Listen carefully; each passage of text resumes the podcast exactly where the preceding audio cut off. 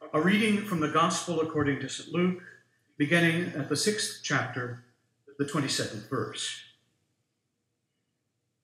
But I say to you that listen, love your enemies, do good to those who hate you, bless those who curse you, pray for those who abuse you. If anyone strikes you on the cheek, offer the other also. And from anyone who takes away your coat, do not withhold even your shirt. Give to everyone who begs from you. And if anyone takes away your goods, do not ask for them again. Do to others as you would have them do to you. If you love those who love you, what credit is that to you? For even sinners love those who love them. If you do good to those who do good to you, what credit is that to you? For even sinners do the same. If you lend to those from whom you expect or hope to receive, what credit is that to you? Even sinners lend to sinners to receive as much again. But love your enemies, do good, and lend, expecting nothing in return. Your reward will be great, and you will be children of the Most High. For God is kind to the ungrateful and the wicked. Be merciful, just as God is merciful. Do not judge, and you will not be judged. Do not condemn, and you will not be condemned. Forgive, and you will be forgiven. Give, and it will be given to you. A good measure, pressed down, shaken together, running over, will be put into your lap. For the measure you give will be the measure you get back. These are our sacred stories. Thanks be to God. What a week. Governor Abbott wrote a letter this week instructing family and protective services to begin investigating parents who support their trans children and teens with gender affirming health care as child abusers. The governor said that licensed professionals such as teachers, nurses, and doctors, under threat of criminal prosecution, must report families seeking gender affirming medical care to the Department of Family and Protective Services. I know that I am not alone in being appalled and horrified. Supporting trans children and trans youth is an act of care, of dignity, of love. It is not abuse.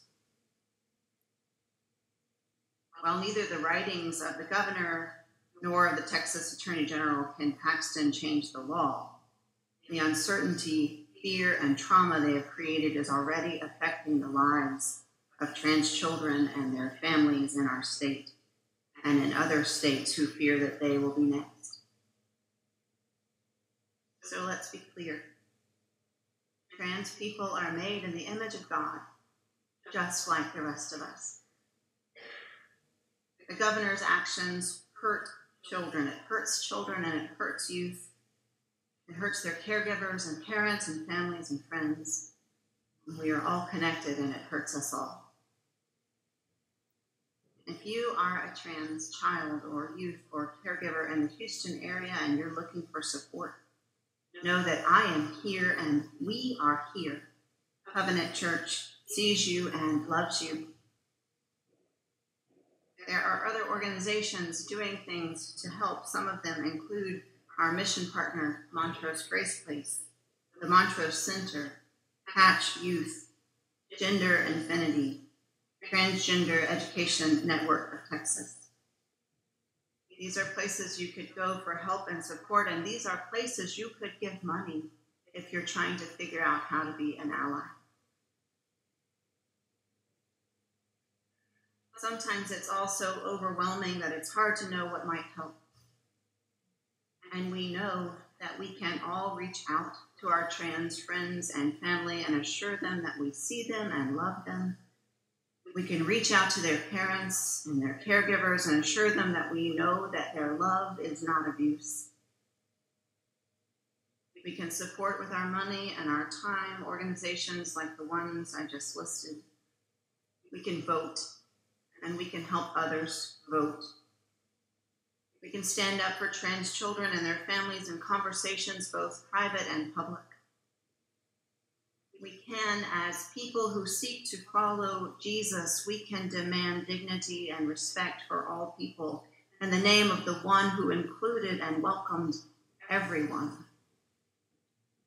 We can act in the name of the rabbi who demanded not repression, but love as he confronted religious and political leaders of his time.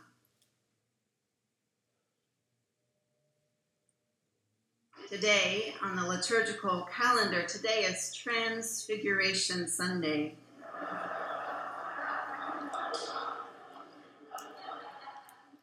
It is. Pastor Rachel Johnson wrote the following I cannot help but think that as the church celebrates Transfiguration Sunday, we ought to be more open to the transfigures in our world. She continues. In the name of a God who transcends time, space, materiality, and gender, who transforms our heart of stone, who transfigures their own face to reveal the glory of God let me unequivocally denounce this new Texas directive against trans youth and families. Trans people are beloved by God. Trans people are made in God's transformational image. Trans people are an expression of divine creation and creativity. Trans people are holy. Trans people are our siblings and our brothers and sisters. Trans people are our neighbors trans people are beloved.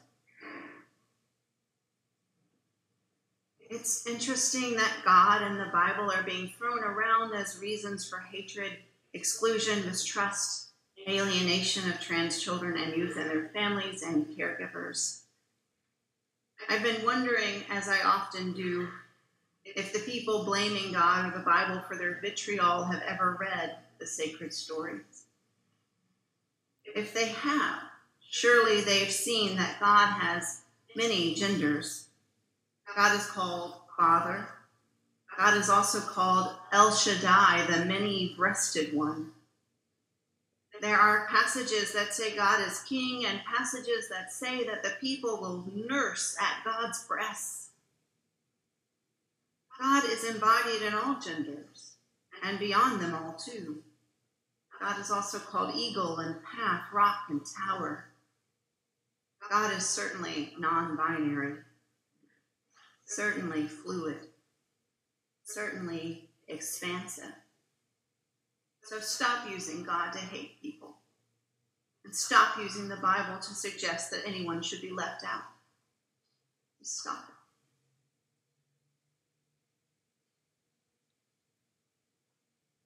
This week we also saw Russia invade Ukraine. We've been watching ordinary citizens take extraordinary risks as they seek to defend their country against an advancing imperialist army. We've been watching protests in Russia as citizens bravely stand and say they don't want war, knowing they face imprisonment or worse for speaking out. We've been watching and worrying and praying hearts are heavy, and they go out to the people and the animals and the earth.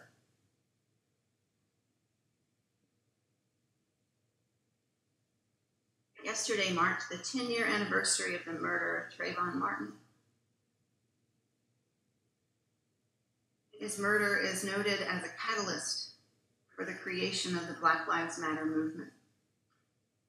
This decade since his murder has been full of new awarenesses, and new efforts to be anti racist, and it's been full of more murders. There is so much more work to do, and the work is happening. We remember Trayvon today and the many other murdered black people taken from life by violent racism.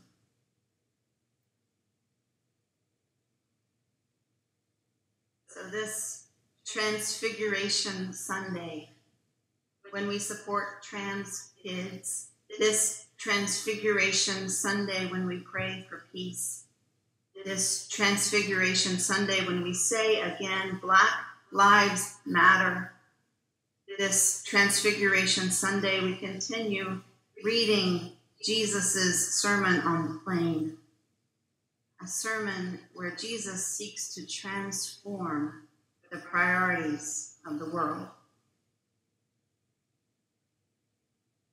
Last week we read the blessings and the woes, and now we read, But I say to you, listen, love your enemies, do good to those who hate you, bless those who curse you, pray for those who abuse you. Jesus is turning the systems of violence, retaliation, and reciprocity on their heads. And oh, how I need a primer in just this, especially this week. If anyone strikes you on the cheek, offer the other also. And from anyone who takes away your coat, do not withhold even your shirt. Give to everyone who begs of you, and if anyone takes your goods, do not ask for them again. This is nonviolent resistance. Nonviolent, yes. Resistance, yes. I think sometimes we miss the resistance aspects. Theologian, theologian Walter Wink wrote, Nonviolence must not be misconstrued as a way of avoiding conflict. Christians have all too often called for nonviolence when what they really meant was tranquility. Nonviolence, in fact, seeks out conflict, elicits conflict, exacerbates conflict in order to bring it out into the open and lance its poisonous sores. It's not idealistic or sentimental about evil. It does not coddle or cajole aggressors, but moves against perceived injustice proactively. This is how we love our enemies. Not with violence, but with accountability. Not with passivity to oppression and oppressors, but with non-violent active resistance with calling out injustice and countering it.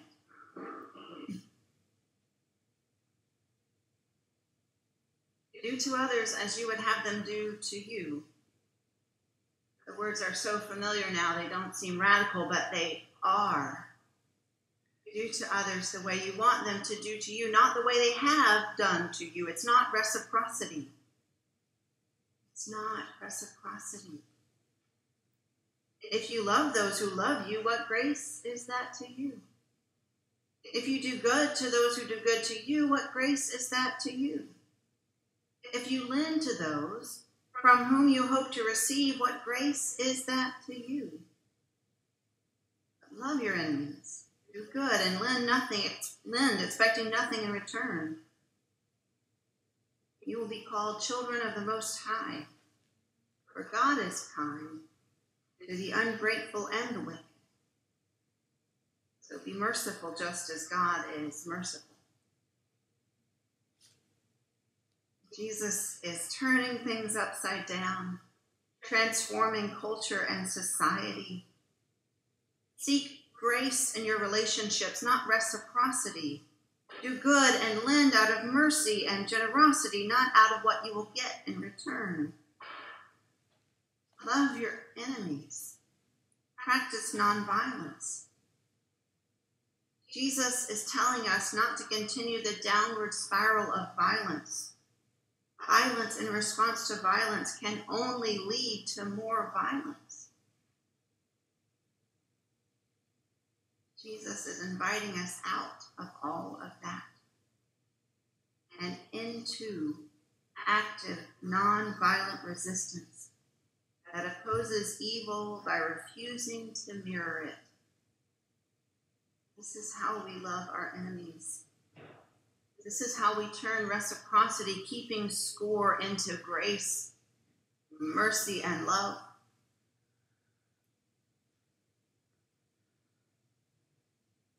When systemic racism, generational oppression, institutionalized poverty, the seductive promises of violence that might makes right, that war brings peace, that the ends justify the means. When these oppressive systems and ideals become the essence of our daily lives, we must resist.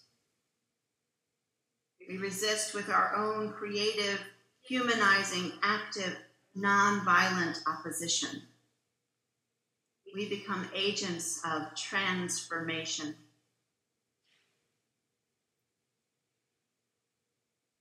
This is how we love our enemy. This is how we move through weeks like this one. This is how we love. This is grace. Amen.